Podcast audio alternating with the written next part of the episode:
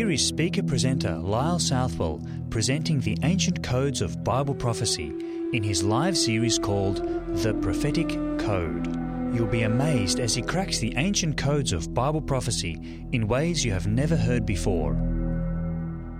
Let's bow our heads. Father in heaven, we thank you so much once again for bringing us here this evening. We thank you for keeping us safe. We thank you for keeping us close to you. We thank you for the opportunity of being able to study your word. And Father, as we look at our world today, as we look at the conditions that we find in our world today, and as we recognize them as signs of the times, signs that you are coming back soon, we pray for the blessing and the presence of your Holy Spirit. We pray that you'll guide us as we read and study your word this evening. We pray that you'll surround us with your holy angels. And we thank you that you have done so night by night. And we pray that you will continue to do so. We ask this in Jesus' name. Amen. One of the significant things that we have noted each night as we have come here in our world today is the push towards globalism, isn't that so? We live in a world where globalism is on the march.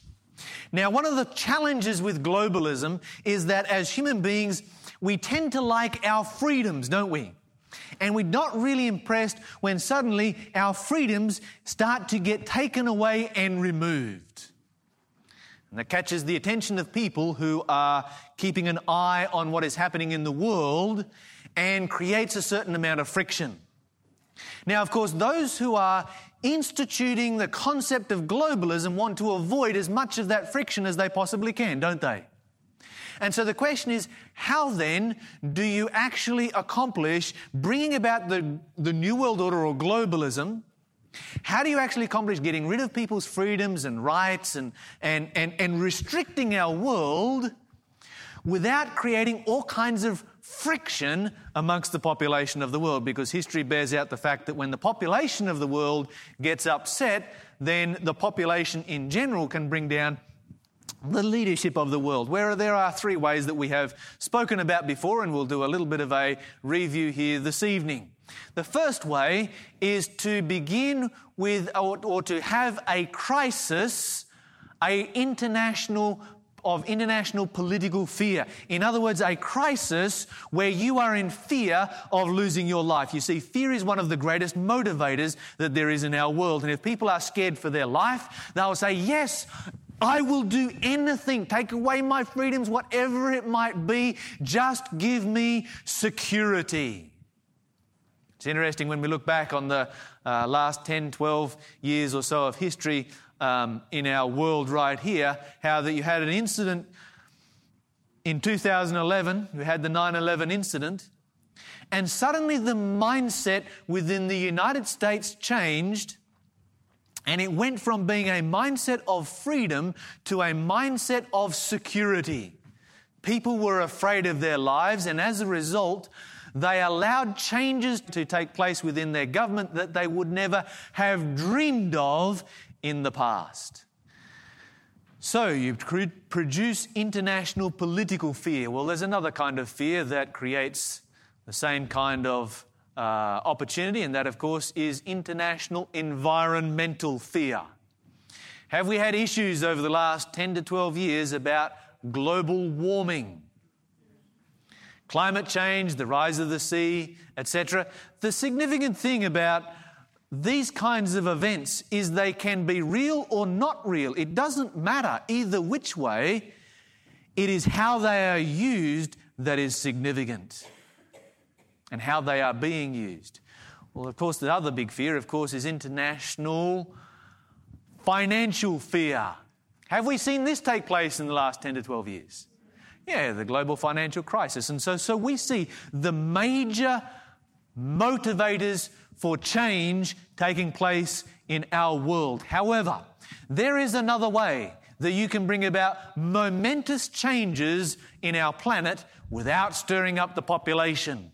And once again, to learn this one, we need to go back into history and we need to consider ancient Rome. You see, ancient Rome is so often used as an example for what is taking place in our world right now. You see, if you want to control the population of the world, if you want to remove the rights and freedoms of the population of the world, one of the most dangerous things for you is education. because the more educated the population is, the more they know, particularly about history, the less likely they are to accept the removal of their freedoms, the less likely they are to respond in the way that you want them to in relationship to the fear that you are bringing on the world. And so, how was it that ancient Rome was able to create an empire that controlled the world, that removed the rights of the population of the world, and yet kept them all happy? One of the major methods that they used in ancient Rome to accomplish this was entertainment.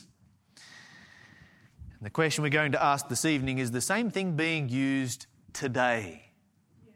You see, ancient Rome reached the point eventually where in the city of Rome itself, half of the year was made up of public holidays. The empire was full of colosseums and gladiators, you had stadiums and, and theatres, you had amphitheatres. All over the place, you had entertainment. And it's interesting the direction that the entertainment took. You see, if you went into one of the Colosseums to watch the gladiators fight, the most expensive seats were the ones right down the front where you were likely to be spattered with the blood of the combatants. You see, gore and bloodshed and violence and immorality became a form of entertainment. And we look back on ancient Rome with horror and we say, we could never do the same today, could we? Uh, you all went very quiet then, didn't you? Because what do we see the moment that we flick on one of the screens in our room, in our houses, I should say, that control our lives? You know how our lives are controlled by screens. How many screens do you have in your house? You think about it. Um, TVs, computers, iPads, smartphones. I, I did a count here a minute ago, and I counted nine in my home. And there's only four people. How do nine people use four screens? I mean, four people use. I'll get it right here in a minute. Nine screens. Yeah, it is absolutely bizarre. And what takes place? We are being entertained as ancient Rome was into oblivion. And so what happens? We all sit back, we we, are, we are happily entertained, we are comfortable in our lounge chair, we are oblivious to what is taking place in our world and momentous changes are taking place. Now, here's an interesting question. Let's use the United States as an example because they're not too much different from us. We like to think they're a lot different from us, but I've lived there and I tell you, they are not too much different from us. What do you think the biggest media event in the United States was this year? Of course, you will say the election. And if you say that, you would be wrong. The biggest media event is Super Bowl followed very closely by the Oscars. What are people interested in? Where are they focusing? They're not focusing on the big events that are changing their lives, they are focusing on being entertained. And if you can keep the population entertained, then they are not studying their history, they are not looking at what's taking place. You can bring about all kinds of changes, and nobody does anything more than yawn a big yawn. Well, let's turn our Bibles to Revelation. Sorry, not Revelation, Daniel. The book of Daniel. It's been a while since we've been in Daniel. Let's go back there again. Daniel chapter 2. And in Daniel chapter 2, let's do a quick review of what the Bible says here in Daniel chapter 2, because this has a direct bearing on what we're going to talk about this evening. In Daniel chapter 2, you will remember that we studied about this particular image right here. The head of gold, the chest of silver, the thighs of brass, the legs of iron, the feet part of iron and part of clay, and then the rock that came and hit the image and smashed it to a thousand pieces. You all remember this one right here. Now, you will also remember that this statue was symbolic of different nations gold, Babylon, silver, Persia, Gre- uh, uh, um, bronze, Greece, iron, Rome, etc. Then it would be divided up. It would never be united again, the Bible says, until the return of Christ. Now we find that this image here, therefore, is an image symbolizing political powers and nations in our world. Isn't that so? Now, Nebuchadnezzar had this particular vision. Daniel explained it to him. And sometime later, Nebuchadnezzar got to thinking about it. You see, he occupied the prime position right here in this image, isn't that so? Right up here, he was the head of gold. Gold was the most significant metal. It was a symbol of the sun. It was a symbol that, that in his mind should have been, he should have been very, very satisfied with. But he wasn't entirely satisfied with that. Let's find out what he does in Daniel chapter 3. Nebuchadnezzar the king made an image of gold whose height was three score cubits and the breadth thereof six cubits is like 90 feet high. He set it up in the plain of Dura in the province of Babylon. He's just had a vision of an image, and now what does he make? One that is made all out of gold. What is it that Nebuchadnezzar is trying to communicate right here?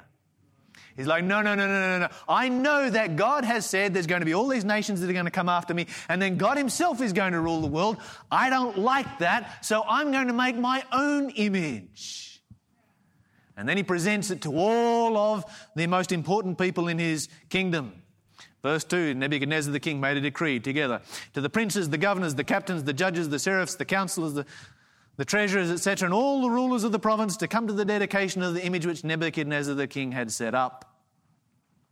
And then if we go down a little bit further, it's interesting what takes place in verse 4. Or verse 3, the Bible says the princes, the governors, the captains, the judges, the treasurers, the counselors, the sheriffs, all the rulers of all the provinces came together.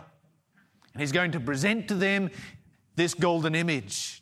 Verse 4 Then a herald cried aloud, To you it is commanded, O people, nations, and languages, that what time you hear the sound of the cornet, the flute, the harp, the sackbut, the psaltery, the dulcimer, and all kinds of music, that you fall down and worship the golden image that Nebuchadnezzar the king has set up. And so when we come to this golden image right here, what is the issue with this image? The issue is worship. Now you go on and you read the story. The penalty for not worshipping this image was death. Death by fire. They had a uh, fiery furnace right there. They probably used it to melt the gold that they made the image out of. And so here we have an image that is symbolic of Nebuchadnezzar's government. Isn't that so? Let's think about this for a moment. It is an image to the government. It is a world government called Babylon. It is a union of church and state. Church and state were united in the person of Nebuchadnezzar. The issue with the image was all about how you worship. Then it continue, continue on. The penalty for not worshipping was death. Of course, when it comes to worship, obedience is what defines worship. And so if you bowed down and you worshipped the image, then your actions would speak louder than your words. Doesn't matter whether you say, oh, no, no, but I'm actually a worshiper of the true God while I'm bowing down to this image. Your, your actions would say, no, you've actually put the image there as a higher priority than God. The issue was the first commandment Thou shalt have no other gods before me. And the righteous, Daniel's three friends, if you read the story, and I want you to go home and read the story for homework, Daniel chapter 3, it's a wonderful story. The righteous were saved from fire by the direct intervention and arrival of Jesus Christ. Now, the other night in Revelation chapter 13, we studied about two beasts. We studied the second one symbolizing the United States, isn't that so? And as we were studying that second one, we found that the United States would make an image. Do you remember that? Well, let's think about the image that you have in Revelation chapter 13 then, when you come down to the very end of time. It is an image to the government of the beast. It is a world government called in the book of Revelation Babylon. That world government is a union of church and state. The issue all the way through Revelation chapter 13 is how you worship. Rather than being the first commandment this time, though, it is the fourth commandment. Obedience, what you actually do, defines who you worship. And the righteous are saved from fire by the direct intervention and arrival of Jesus Christ. So, is God giving us a lesson here in Daniel chapter 3 about the end of time? Yeah, He's giving us a type It's a type and an antitype, or a symbol and then the fulfillment of that symbol at the end of time. Now, we could spend a lot of things learning many different lessons about the parallels between Daniel 3 and Revelation chapter 13. However, I want to consider for just one moment and ask ourselves the question. Here we have Nebuchadnezzar. He's going to present his golden image to all the important people in his empire, isn't he? Part of that presentation was, we read about it, entertainment, isn't that so? He's going to use entertainment as one of his forms of being able to get everybody to worship the image. And so we have Nebuchadnezzar, he would leave the court of Babylon, walk out through the Ishtar gate, have some pleasant entertainment, followed by the presentation of his golden image to all important people in his kingdom. Do you know we have the same thing happening today?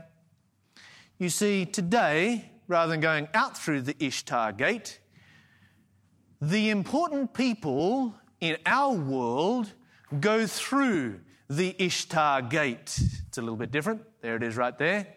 If you look closely at it, it's got all the symbols of ancient Babylon on it. So you go through the Ishtar gate, you go into the court of Babylon. Then you will turn right into the Kodak Theatre, otherwise known as, in some circles, the Babylon Theatre, because of its location in relationship to the Ishtar Gate, where the important people in our world will be presented with a golden image. We call it an Oscar. Interesting how they put it right out there in front of us. They build all the parallels they pattern it after ancient Babylon. They put it right in front of our face, rub it in our noses, and we don't even know what's going on. You see, the easiest place to hide something is in plain sight. But there is a message here. Entertainment is controlling our world, and we need to be aware of it before we get caught in the traps that it has created for us. Now, I could go on about many different aspects of how entertainment is controlling our world, and particularly coming out of Hollywood. By the way, did you know what, do you know what the word Oscar means? It means divine power. That's the meaning of the word Oscar. So you give somebody a golden image of divine power. Is entertainment controlling our world? Think about it.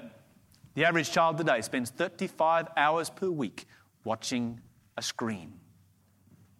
Most of us only work 36 or 38 hours a week, don't we? In contrast to that, the average child spends 86 seconds per day speaking to their father. So, who is raising our children? They, they put recording devices on like a thousand children, and I think some of the, some of the young people here obviously get quite a bit more than that. That's why you're here, right? Yeah. They put recording devices on children, sent them home with their children to find out what was actually happening. 61% of television contains violence. 36% of children live in a home where the television is never shut off. 54% of children have a TV in their bedroom. Desperate Housewives was the most popular show with kids aged 9 to 12 in 2005. Now, the Bible outlines a principle. Let me show you what the Bible says in 2 Corinthians. 2 Corinthians chapter 3. I don't share this stuff with you to give you all a hard time this evening, but I do share it with you to stop and consider and to challenge yourselves. We should challenge ourselves every now and then, shouldn't we? Yeah, absolutely. Uh, where are we? 2 Corinthians uh, chapter 3, page 467, because I, one of the things that I, one of the claims I made at the beginning was one of the reasons that our world is able to be changed the way it is, is because we're being entertained into oblivion, oblivion, didn't I? Is the evidence here? Yeah, it is. Notice what it says over here. Uh, 2 Corinthians chapter 3 and verse 18, the Bible says, But we all, with open face, beholding and as in a mirror, the glory of the Lord are changed into the same image from glory to glory, even as by the Spirit of the Lord. Now, let me all ask you a question. How many of you want to become more like Jesus Christ? I know that I do. And the Bible says that if you want to become more like Jesus Christ, the way to do it is to behold Jesus Christ, to look at Him, to study Him, and to copy Him. You see, what the Bible outlines here is a law of the mind. What you look at is how your brain wires itself, and that's what you become. And so, if we look at violence and anger and negative things in our life, consider the entertainment we have taking place around our world right now. You know, they get all of, all of the symbolism happening, don't they?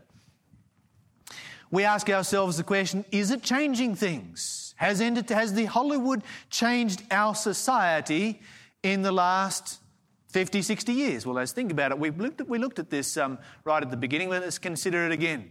In the 1940s, they did a, a, a, survey amongst teachers to find out what were the major issues that they had to deal with at school, the things that they really struggled with. Talking out of turn was number one, chewing gum, making noise, running in the hall, cutting into line, dress code infractions, and littering.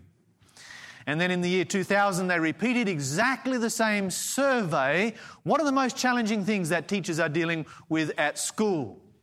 And here they come drug abuse, alcohol abuse, pregnancy, suicide, rape, robbery, assault. Has anything changed during that time? It is what we are looking at, friends, it is what we are beholding. Three, three and a half thousand years ago,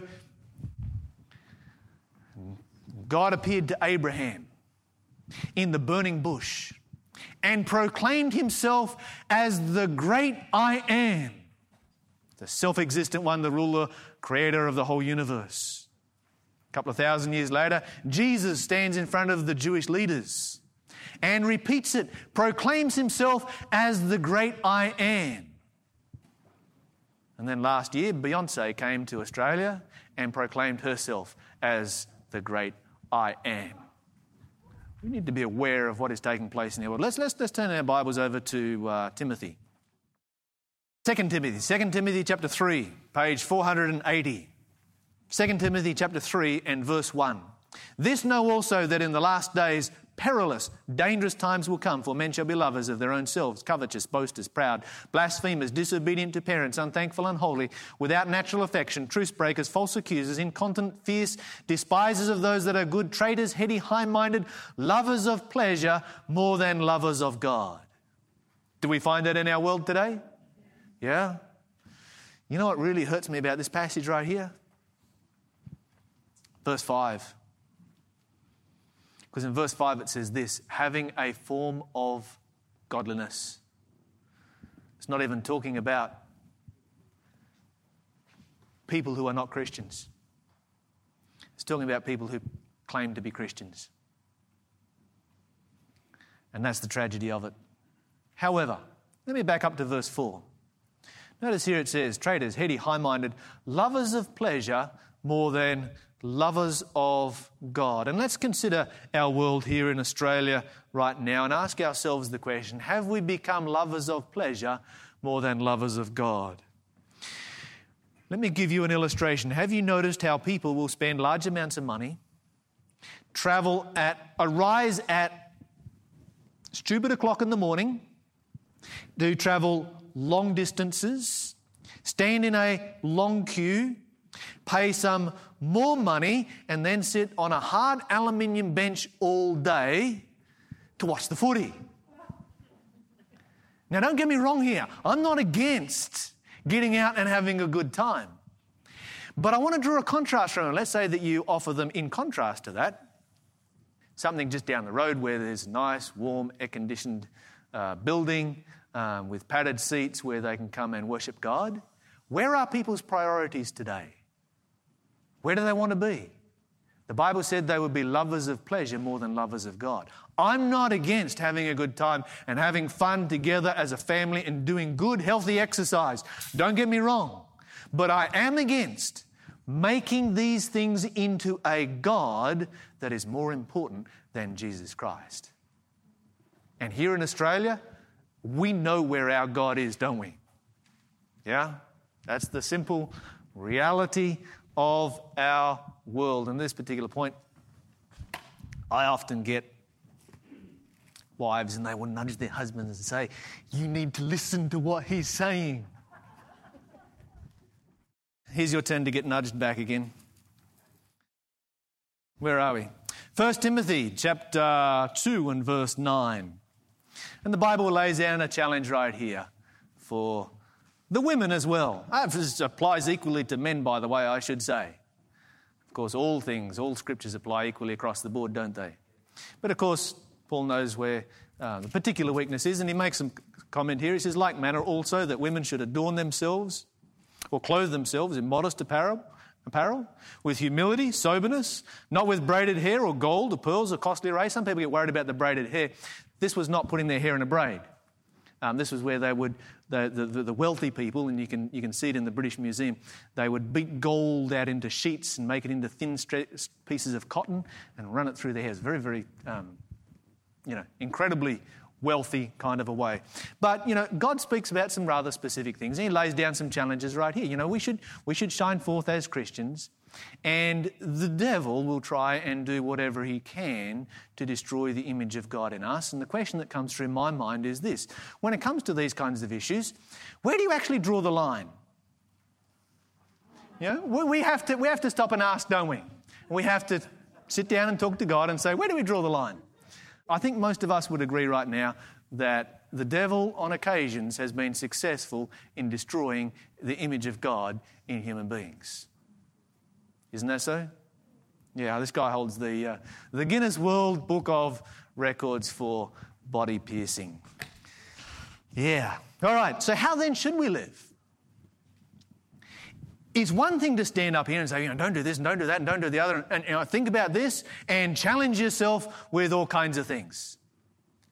All right, then let's look at the positive side for a moment. Maybe we should get rid of that picture. I can see some people sitting there looking at it like, ooh, eesh. All right, so let's move on. Let's turn over to uh, 2 Peter.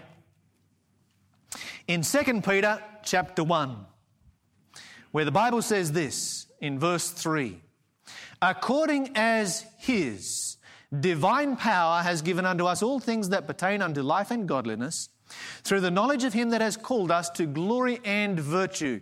And you say, well, what is that verse all talking about? Do you know in this one verse right here, you have a summary of everything that it means to be a Christian? Yeah, just one verse. Let's work our way through it, shall we? The Bible says, according as His, who's that? Whose divine power? God's divine power has given us how much? What's the next word? All things that we need for two things. What are those two things right there? Life and godliness. Jesus said, I have come that you might have life and that you might have it abundantly. And so we ask ourselves the question well, how do I have that abundant life? How do I experience that abundant life? Because that's really what we're all aiming for in life, isn't it? We all want to experience that in our lives. So, how do you have that abundant life? Well, let's think about it for a moment. In the Bible, the Bible speaks about three aspects of life that we receive from God. Number one, we receive physical life from God. We are living, breathing human beings by the gift of God. Isn't that so? Yeah? Absolutely. And if we are living, breathing human beings by the gift of God, then God has given us the gift of physical life. But more than that, God then says, No, but I will give you spiritual life. Doesn't He? He wants you, I want you to be alive spiritually. And then more than that, God comes along and says, and I also want to give you eternal life. Isn't that good news? And when you combine all those three things together and you have physical life, you have uh, spiritual life, and you have the promise of eternal life, then you truly have life and you have life abundantly. I've got to tell you, if you ever want to mess up your life, don't give your life to Jesus Christ. But if you want your life to be an adventure, an adventure of living with Jesus, an adventure of living by faith, of following God, I have to tell you, my life has been an amazing adventure, and God has done amazing things in my life. You would just not believe where God brought me from and what He has done with me. And it's all because of my decision to follow Jesus Christ and to give my life to Him. It's all based on that. There are lots of ways of messing up your life. Following Jesus is not one of them. He wants to give you the best that is in life. The Bible goes on and says godliness, life and godliness, these two things together. And of course, they go together because the word godliness means God likeness. He wants you to live a life like Jesus lived his life. Isn't that so? Yeah. So, if we're going to live a life like Jesus lived his life, and we're going to receive this divine power, because we don't have the power in and of ourselves to receive all of these gifts, do we? But if we're going to receive this divine power into our life to live a godly life, then we need to know how are we going to actually access that divine power, isn't that so? Well, it goes on in the passage right here in verse uh, 3, and it says the next word here after godliness is the word through. And when the Bible says through, it's now going to tell you through what you're going to receive that divine power. Through the knowledge of Him that has called us to glory and virtue. Now, if I was to step outside of this hall this evening and I was to stop the first person that I met on the street over here and ask them, Do you know about God? What are they going to say? Everybody's heard of God. There's nobody hasn't heard of God here in Australia. Does that mean that they have spiritual life? Does that mean they have the promise of eternal life? No. So when the Bible speaks about through a knowledge of God, it is obviously speaking about more than just knowing about God. It's talking about knowing God as your friend. So, what do you get through knowing God as your friend? Through having a connection with God. The Bible says in verse 4, whereby, in other words, by this, by knowing God by knowing God are given unto us exceeding great and precious promises, that by these, that's the exceeding great and precious promises, you might be partakers of the divine nature, having escaped the corruption that is in the world through lust. So let's think about it for a moment. There's some big promises here, and I love the way that Peter says this because he uses a whole bunch of redundant words. He says, whereby are given unto us exceeding great and precious promises. He could have just said, whereby giving unto us precious promises. Exceeding great and precious promises that promise us that we can be partakers of what? The divine nature. What kind of a nature do we have naturally as human beings? The Bible says that all have sinned and fallen short of the glory of God. By nature, we naturally have a sinful nature. And God says, I want to come in, I want to change you, I want to turn you around, I want to make you into a new person, and I am going to use my divine power in your life to do so.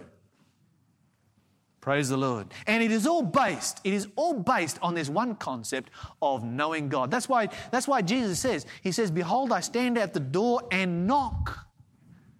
And if anyone opens the door and lets me in, I will come in and sit down and we will share a meal together. And as we mentioned one other time, it's international language. Whenever people want to draw close together, when they want to be friends, we get together and share food together. Isn't that how we do it? You can go anywhere in the world, you can go to any culture, any language, any part of the planet, and it is always the same. And God is speaking to every one of us and saying, I want to have a relationship, a friendship with you. So if God wants to have a relationship or a friendship with us, the question then comes in is how do we actually do that? How do you do that? You see, it's a little bit hard when God is in heaven. A whole lot easier when Jesus was here on this earth, but we can't see him, can we? Does that mean that we cannot have a relationship with him? No, of course not. When I first started going out with my wife, I went out with her for two weeks and then I asked her to marry me. And then I married her 10 weeks later. I'm not recommending that particular method to everybody, but that was 18 years ago, praise God. But during that 10 week period that we were engaged, we actually spent quite a bit of time apart from each other. We couldn't see each other. She was in Pennsylvania, I was in New Hampshire. Could we not have a relationship while we couldn't see each other? This was before the days of Skype. For the young people here, they're thinking, you know, why couldn't you see each other? Well, back then, Skype didn't exist. In fact, the internet didn't exist. Well, it kind of did, but not really. Could we not have a relationship because we couldn't see each other? No, we could have a relationship because we could communicate, couldn't we? Yeah, absolutely. So um, I, believe it or not, I even wrote letters during that time period, but I did make phone call every night. And back in that day, those days, that was expensive. Okay, so how do we communicate with God? Let's consider about this for a moment and let's look at how we can actually communicate with God. How do we, communicate? what is the primary way that we communicate with God? through prayer. Let's turn to Psalms, Psalms chapter 55. Psalms chapter 55. And I'm going to talk about two kinds of prayer. The first kind of prayer that I'm going to talk about is what I term formal prayer.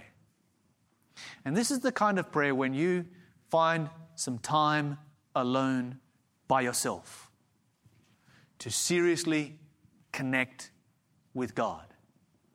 And that's important for everybody in your connection with God. You need time alone to connect with God. Psalms chapter 55, down in verse 17, this is what David said. He said, Evening and morning and noon will I pray and cry aloud, and he shall hear my voice. So when we consider David for a moment, David was praying how many times a day?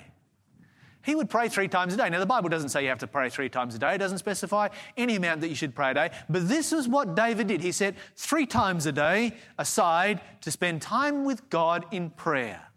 Now, we live in a busy society, high pressure society, don't we? We might not have that much time in our lives, right? Spend time with God three times a day in prayer? He, David lived in, a, in an agrarian society when, when, where things were much slower than they are right now, didn't he? Let me ask you, what was David's job? What did he do for a living?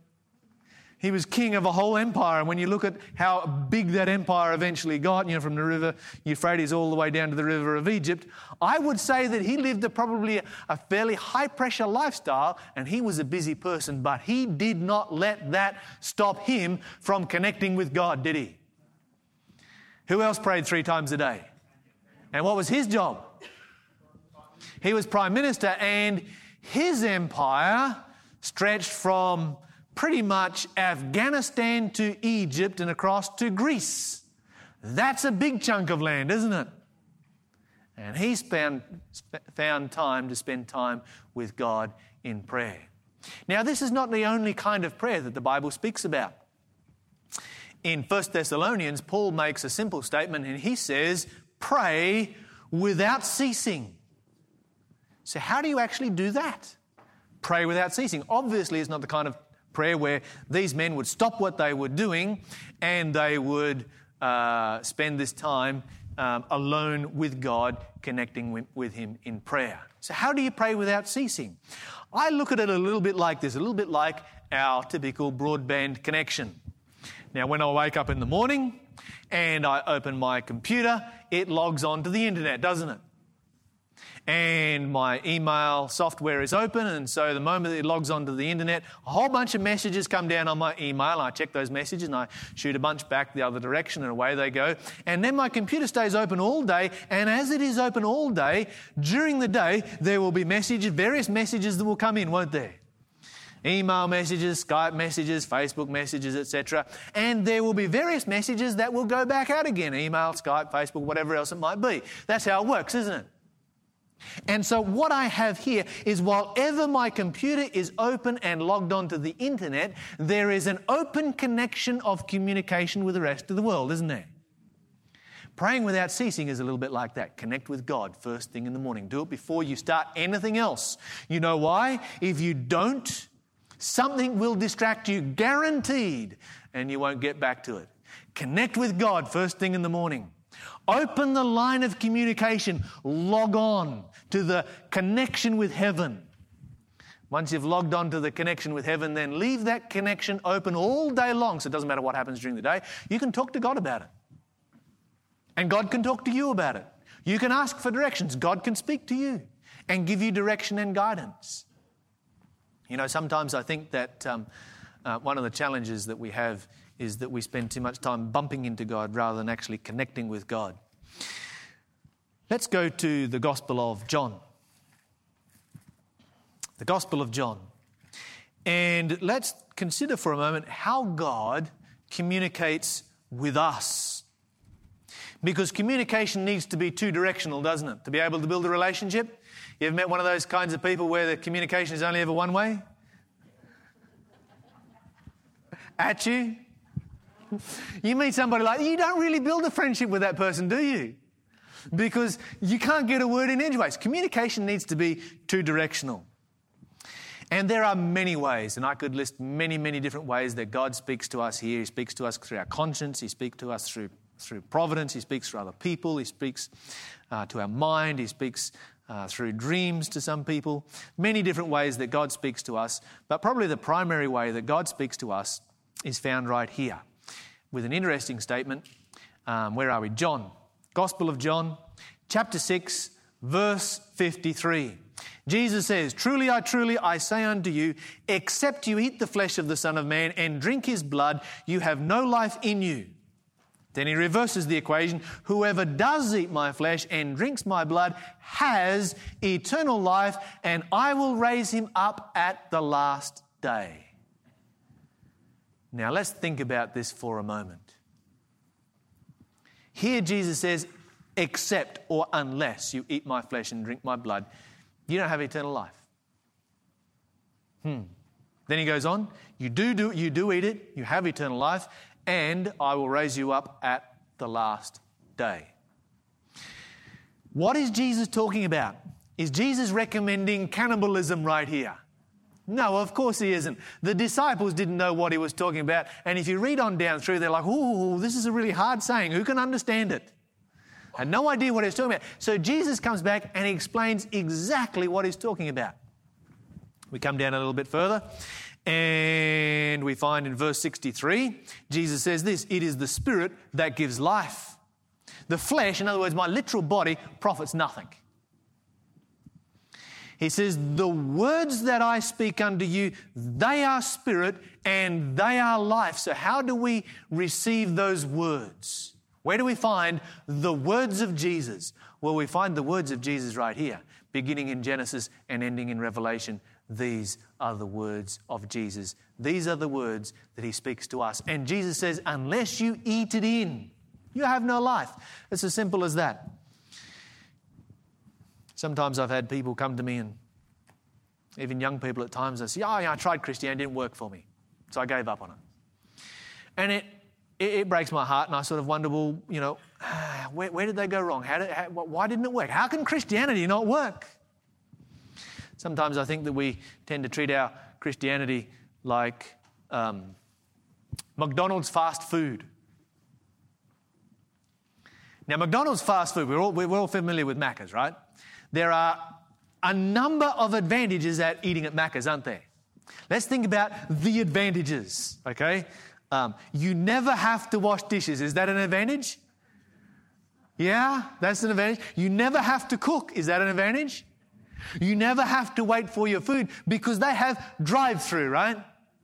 You never have to even stop and sit down to eat your food because you can eat it in the car while you are driving. Imagine how much time and effort you would save if you ate all of your meals at Macca's. And you can do that. They're open all day. You can, you can have breakfast, you can have morning tea, you can have lunch, you can have afternoon tea, you can have dinner, you can have supper, all at Macca's. But you're all laughing at me because you're all thinking, like, yeah, well, let me ask you, how long are you going to last if you actually do that? Not too long at all. In fact, there was a guy who tried it, and I think he was going to try it for two months, and he made it to about six weeks. And his doctor told him that if he didn't stop, he wasn't going to make it out of, last out his two months. Uh, Supersize Me, if you want to look it up. It's an interesting documentary. Okay, so if you eat your entire life, you're eating at just at Macca's, you are going to die most likely of a heart attack or malnutrition, right? We're all familiar with that. Something you don't want to do too often. Now, let's compare that then for a moment to Christianity. As Christians, sometimes we can treat our relationship with God like McDonald's fast food. So we wake up in the morning, it's like, oh, I'm a Christian. So that means I spend some time with God. Oh, Lord, please bless me today. And I read one verse of scripture. Done. Out the door. Fast food, right? How long is your Christian experience going to last if you treat your connection with God like that? Not very long. You're going to die of a heart attack, just a different kind of heart attack. Your heart will grow cold towards God and it won't work. How would it work for those of you who are married if you treated your relationship with your spouse like that? Would that work? You know, you just sort of bump into each other on odd occasions here and there. No, that's not how you have a relationship. You have a relationship by connecting with the person that you are in a relationship with. That's how you have it. You know, it reminds me of the story, and this is an illustration. Jesus was traveling to um, through the town of Capernaum to Jairus. Now, Jairus had a daughter that was sick. She was about to die, and he's traveling there to heal her. By the time he got there, of course, she was dead, and he raised her back to life. But while he's walking through the street, the Bible says the crowds were thronging him. In other words, he was jam packed in that street. You ever been really jam packed in a crowd? I made the mistake one time of saying, let's go and see the Sydney fireworks this year. And we got down there by the Sydney Harbour Bridge and we were just jam packed. I mean, you're, you're just, just jam packed and, and, you move with the crowd as the crowd moved. And you got somebody here who you have never met before and somebody here who you, and somebody here who you, and you're having conversations with people you've never met before and getting into very intimate, close spaces with them. And so Jesus is jam packed in this narrow street with all of these people, and suddenly he says, Who touched me? Would that make any sense? His disciples are like, What do you mean? Who touched you? You're in the middle of a crowd. And he said, No, virtue has gone out from me. And there was a lady in that crowd who had a disease. She had been menstruating non stop for like 10 years or so, like continuously. And she'd gone to every doctor she could. And she eventually realized the only way she was ever going to be healed was if she met Jesus. She sees Jesus, she thinks, This is my only chance. And in this crowd, I will never get to speak him. And she reaches out by faith, reaches through the crowd, and touches the hem of his clothing. And that touch of faith, God healed her on the spot, and she knew it. Now, there's an interesting object lesson right here because there were lots of people bumping into Jesus, weren't there? But there was only one person in that crowd that connected with Jesus, a vital connection. And it's all about connecting with Jesus. That's what it's all about, friends. We can get distracted by so many other things, but unless we connect with Jesus, we have nothing. Let me show you something, something else. One more thing in the book of Acts. Acts chapter 10. And here we have the story of Cornelius. In Acts chapter 10, we have the story of Cornelius, and it brings with it a challenge. You see, the Bible says there was a certain man in Caesarea called Cornelius, a centurion of the band called the Italian band, a devout man and one that feared God with all his house, which gave much alms, that's not these kind of alms, but offerings, to the people, and prayed to God always. He saw in a vision, evidently about the ninth hour of the day, an angel of God coming into him and saying unto him, Cornelius. Now, let's stop here for a moment. Here you have Cornelius, he's in his house in the middle of the day, and he's praying, and we find out that he is praying for light, for truth, for knowledge, for understanding. He wanted to know what the truth was, and so he prays about it. It's the middle of the day.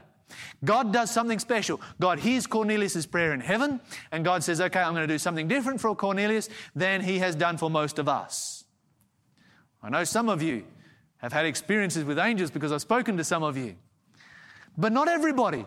And so God in heaven, he hears Cornelius and he commissions an angel. He says, Okay, I want you to, you to do is I want you to fly down there and I want you to talk to Cornelius. So the angel leaves heaven, he flies all the way down to this earth, and in a blink of a moment, the angel turns up in Cornelius' house. Cornelius sees him there. Now, place yourself in Cornelius' shoes for a moment. If I was earnestly praying, praying, for light, for knowledge, for truth, for understanding, and an angel turned up, I would be excited because I would be like, wow, I'm going to hear this from an angel. Wouldn't that be exciting? At the same time, it would be a little bit scary. And we find that Cornelius was a little bit scared at the same time. It goes on as we work our way through in verse 4. It says, And when he looked on him, he was afraid and said, What is it, Lord? And he said to him, Your prayers and your alms, or your gifts, are come up for a memorial before God.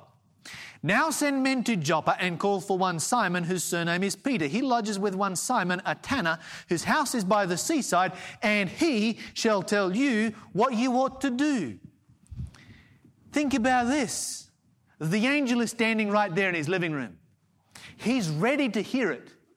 Now, we know that that angel could share the gospel in a very eloquent way. Here is a sinless being. He could give a perfect presentation of the gospel message, couldn't he? But he doesn't say anything about what Cornelius has been praying about. He says, No, no, no, no. He says, You go get Peter and Peter will explain it to you. Well, why Peter? We know Peter, right? Peter was the person where Jesus says to him, Get behind me, Satan. Peter was the person where Jesus says, you know, when you're converted, he wasn't even converted, right down the end of Jesus' life. Peter was the person who denied Jesus three times before he died. We can go on through a whole long list. Peter was the one who had a big mouth and always put both feet into it, wasn't he? Sinful, failing, weak human being that Peter was. And the angel says, No, I want you to go and get Peter. So why get Peter? Why not? You're there, just share it with him. The answer is very simple two reasons. Could the angel share a testimony of the power of God's grace to change his life? No, the angel can't share that testimony because the angel hasn't had his life changed. Had Peter had his life changed? Did God turn him around and make him into a new person?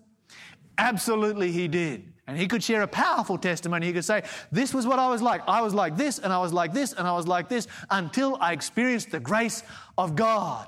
And then it did this and this and this to me, and this is how I'm a new man. That's the first reason. The second reason is this the work of sharing the gospel was not something that was entrusted to angels. If it was entrusted to angels, it would have been finished generations ago. It was given to us. And with this story comes, an, uh, comes a challenge to every single one of us here to share the gospel in preparation for the return of Jesus Christ. Friends, Jesus is coming soon. And we have a message to share. It's found in the book of Revelation. Let's turn to Revelation chapter 14. The Bible predicts it over here in Revelation chapter 14 under the symbol of three angels. A global movement. In fact, in Matthew chapter 24 and verse 14, Jesus says, When this gospel of the kingdom shall be preached as a witness unto all nations, then shall the end come. We have the fulfillment of that prophecy in Revelation chapter 14. We have the gospel going to all nations. Revelation chapter 14. Let's go over there.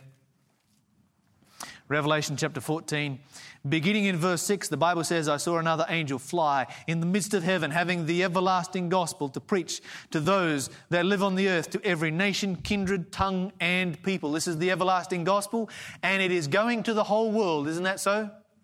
So here he's going to preach it to every person on planet, and the first word of verse 7 is saying. So now he's going to present the everlasting gospel, isn't he?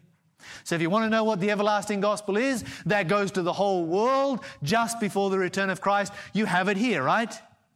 Well, then let's read it, read down through it and see what it says, saying with a loud voice, Fear God and give glory to him. For the hour of his judgment is come, and worship him that made heaven, earth, the sea, and the fountains of waters. Let's consider this for a moment. What is the Bible actually saying right here? When the Bible says fear God, that means to honor God and to turn away from evil. Bible says Job was a man who feared God and turned from evil.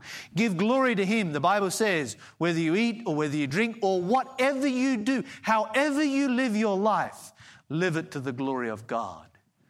Refers to our lifestyle, how we live our lives. Why? For the hour of his judgment is come. Present tense, it is taking place right now.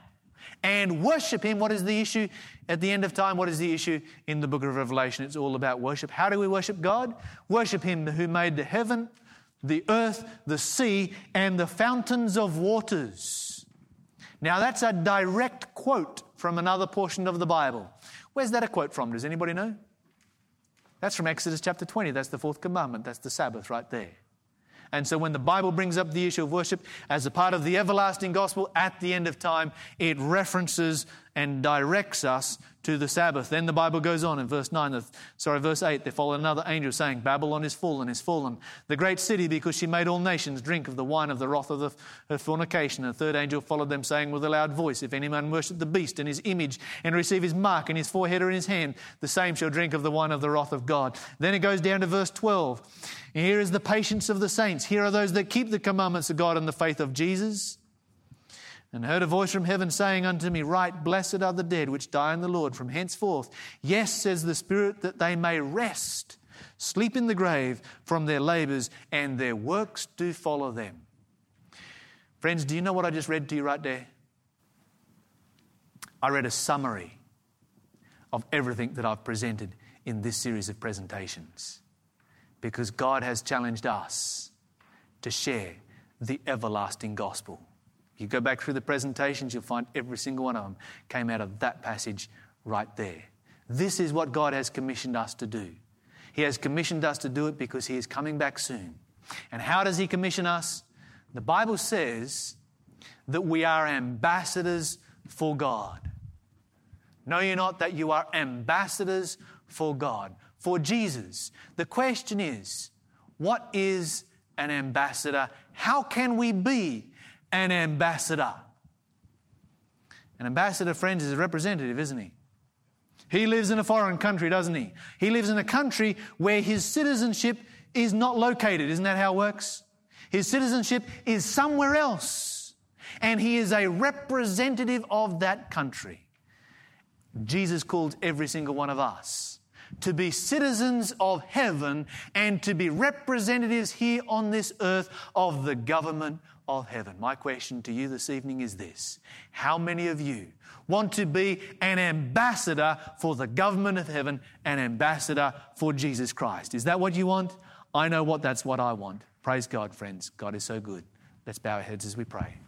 Father in heaven, we thank you so much for the privilege that it is to be able to study your word once again and to be challenged by your word, not to live how the world lives but to live how you outlined it for us, which is the opposite of what we find in our world today. You've challenged us to live in a relationship with you, a relationship with the ruler and creator of the universe. You've challenged us to share this with others. And Father, we pray that every single one of us here will be an ambassador for you, a representative of your government to share with others the message that you have given to us. And so we pray for your blessing now. Keep us close to you. Help us to become more like you every day. We ask in Jesus' name. Amen.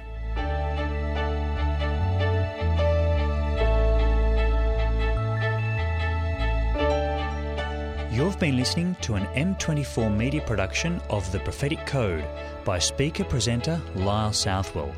For more information, visit knowthecode.global or call 3ABN Australia Radio on 02 4973 3456.